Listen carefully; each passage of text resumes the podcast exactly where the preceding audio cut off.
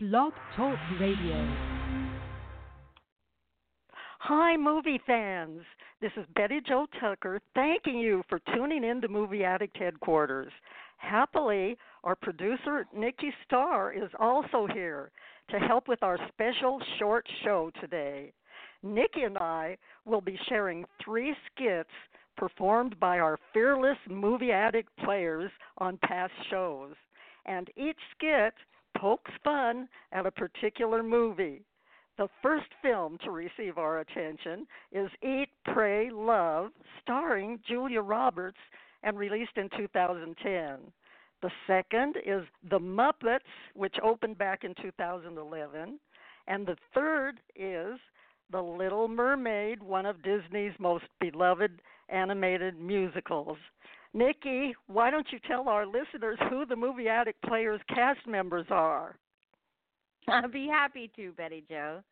The Movie Addict Players are AJ Hakari, Larry Tucker, Danielle Honeycutt, Morgan Lawrence, and Betty Jo Tucker. Hmm, now, did I miss anyone? No, you didn't, Nikki. That's the infamous Movie Addict Players gang. So let's get things started right now with Eat, Pray, Love. Blog Talk Radio.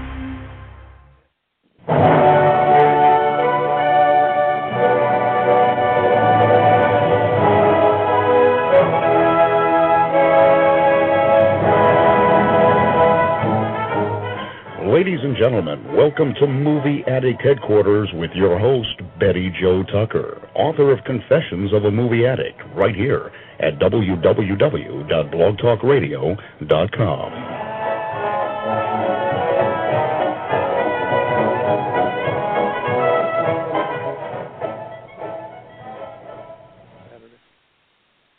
Thanks for tuning in to Movie Addict Headquarters, folks. This is AJ Hakari, and I'll be your host for the first part of our show today. It's a very special episode because the Movie Addict players are debuting their first radio skit. Our cast features Harry and Elizabeth Lawrence, co authors of the award winning romantic memoir, It Had to Be Us. But, as you'll hear in our little drama, sometimes all is not well in the Lawrence household. We'll be listening into their conversations while driving to and from the multiplex to see Eat, Pray, Love one Friday afternoon earlier this year. In scene one, we meet Harry and Elizabeth on their way to Tinseltown. And action. What's this Eat, Pray, Love movie all about, dear? You already read the book, right?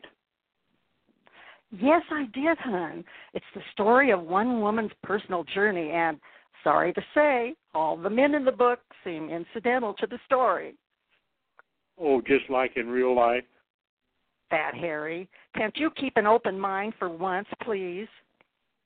In scene two, we rejoin Harry and Elizabeth in their car on the way home from Tinseltown.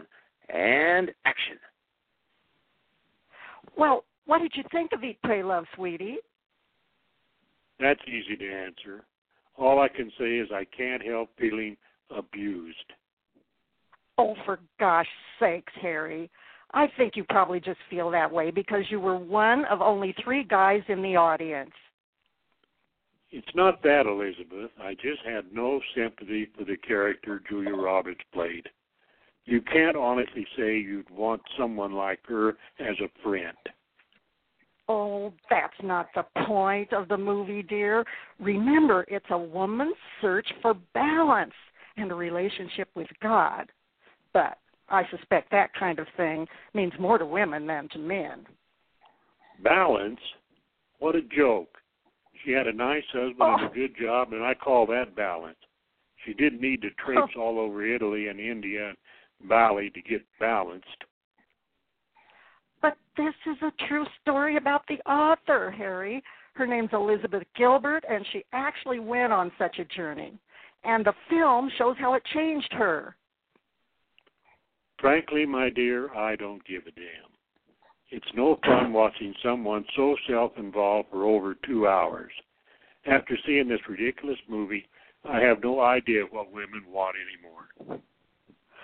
Well, I see it's no use talking with you anymore about this. And so we leave Harry and Elizabeth as they drive the rest of the way home. in silence. This is AJ. Thanks, AJ. But it feels a little chilly here in our radio studio now. Don't worry, folks. Harry and Elizabeth didn't stay angry with each other for long. So, Nikki, do you have something to cheer us up as a, sort of an introduction to the next skit? I sure do, and I think you'll like it.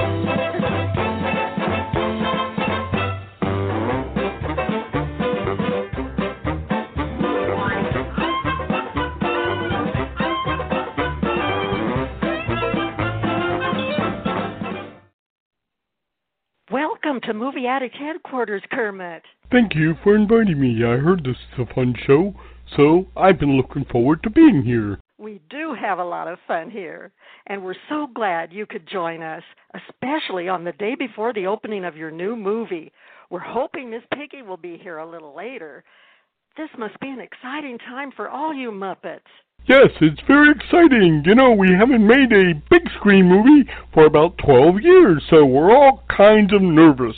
Oh, Kermie, you know the excitement doesn't phase moi at all. I'm such a big star now. I simply let my fans adore me more. Hi, Miss Piggy. I wasn't expecting you so early in the show, but it's such a treat to meet you. Of course it is, dear. Hello, everyone. Kissy, kissy. And you don't look a bit older than in your last film. What's your secret? Now, it wouldn't be a secret if I told you, would it, dear? Don't you agree, Kermie? Oh, uh, I suppose you're right, Piggy. That's Miss Piggy to you, Frog. Well, Miss Piggy and Kermit, now that both of you are with us, I want to ask you some questions about your new film. Kermit, you've played some interesting characters in the Muppet movies, like Bob Cratchit and Captain Smollett. And you play yourself again, though, in the Muppets film opening tomorrow. I'm curious about which character you enjoy doing the most. I think me is my favorite part. Acting wise, I really stretch to play me. And you do it so well, Kermit. But I understand you had to be quite dramatic in this new movie because you're trying to bring the Muppets back together to save the Muppet Theater. Is that right? Yes, for example, in one scene, I walk through the halls of the big mansion looking at portraits of my Muppet friends and missing them. It was very emotional, and I hope it proves those critics wrong who wrote things like The Frog Can't Emote. I'm sure glad I never wrote anything like that, Kermit. And Miss Piggy, I'm told you're playing a plus size editor of Vogue Paris and you get to show off your fashion sense with readers all over the world. How do you feel about that new role? Well, I'm sure no one but moi could play this high powered, gorgeous scene stealer. I actually saved the day and went Kermie's hen, don't I, Kermie, dear? Oh, yeah, I uh, smell an Oscar. Pig. Uh, I mean, Miss Piggy. Oh, Kermie, I smell it too. Hey, hey, hey, folks. There's more than drama and glamour in this new flick. Don't forget the comedy. Oh, my gosh. It's Fozzie Bear. I didn't know you could make it today, Fozzie. Thanks for dropping by. Someone had to liven things up, so here I am. Good for you, Fozzie. What were you doing before Kermit got you involved in his plans to save the Muppet Studio? Well, as you know, I live to make people laugh. So I took my stand-up act, my gags, my whoopee cushions, my banana peels to Reno and joined the Muppet tribute band called the Muppets. But I missed everyone so much. I know the feeling, Fozzie. I've missed the Muppets too. That's why I'm very excited about seeing all of you together on the big screen again. I plan to be first in line at the box office, and on behalf of the entire Movie Addict headquarters gang, thanks to the three of you for being our special guests today. And I know how busy you all are. So bye for now, Kermit, Miss Piggy, and Fozzie Bear. Like all your fans, we can hardly wait to see The Muppets, your new film which opens tomorrow. Da da da da da da da da da da da da da da ding ding ding. that was so much fun, Nikki. Time now for our final skit. It's called Interview with a Famous Crustacean. May I speak with Sebastian the Crab, please? Hello. Who is this person who wants to talk to me? Hi, Sebastian. It's Betty Jo Tucker. I'm one of your biggest fans. Who isn't? What do you want to know?